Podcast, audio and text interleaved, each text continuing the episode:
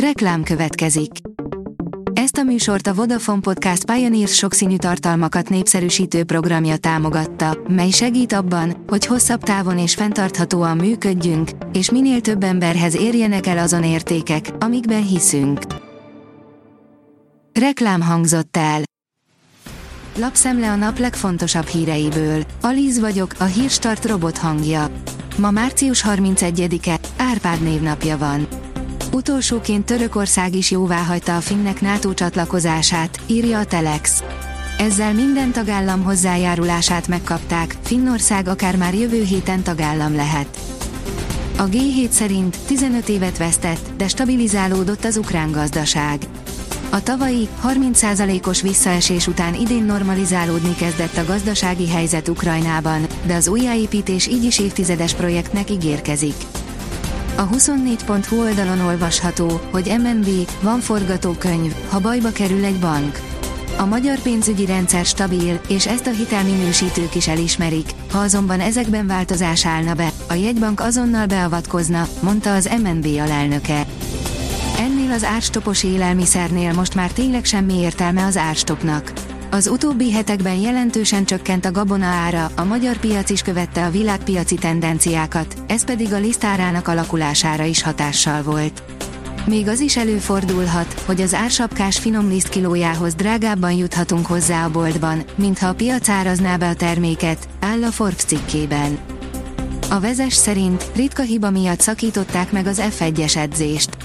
Egy, a szervezői oldalon fellépő műszaki hiba annyira felpörgette a Forma egyes Ausztrál Nagydíj első szabadedzésének eseményeit, hogy inkább megszakították azt.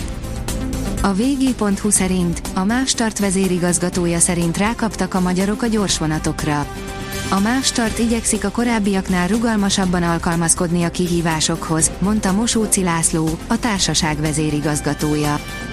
A Fintek írja, a banki káosz egyik legnagyobb nyertese a Brex.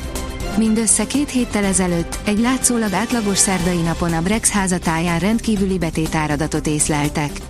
A cég vállalati ügyfelei irdatlan mennyiségben helyeztek át pénzeszközöket a platformra. Az Infostart szerint nagy változások jöhetnek a fizetések ügyében egy é u döntés nyomán. A Fidesz é pé képviselője szerint az é pé most jogszabályban kívánja rögzíteni, hogy a nőkön és férfiakon kívül létezik egy harmadik, semleges nem is. Lépnie kell annak, aki kamatot szeretne a pénzére, írja az az én pénzem. A bankok továbbra sem adnak érdemi kamatot a betétünkre, és ez a közeljövőben sem fog változni. A magas inflációs környezetben folyamatosan veszít a pénzünk az értékéből. Jelenleg az állampapír jelenti a megoldást, ha meg akarjuk őrizni a megtakarításunk reálértékét. Sörport készítettek a németek, írja a Magyar Mezőgazdaság. Előállították az első porból készült sört a német Noiceller sörfőzdében. A gyártó állítása szerint ez igazi forradalmat hoz az iparágban. De egy apró részletet még ki kell dolgozni, és sokan kétkednek az újítással kapcsolatosan. Lekötözik a betegeket a kórházakban, mert nincs elég ápoló, aki foglalkozna velük, írja az er té el pont hu. Az alapvető jogok biztosa már öt éve felkérte az egészségügyért felelős minisztert, hogy rendeletben szabályozza a betegekkel szemben alkalmazható korlátozó intézkedéseket, de azóta sem történt semmi. Pedig az is előfordult, hogy kórházban kezeltekre kiszáradva találtak rá szeretteik, mert leszíjazva megitatni sem tudták magukat. hét nullás győzelem után rúgták ki a kapitányt, írja a rangadó. A papírforma siker mellett kellemetlen vereséggel kezdték az é bé-selejtezőt. Kiesett a pé es gé a női bajnokok ligájából, a címvédőt búcsúztatta a Chelsea.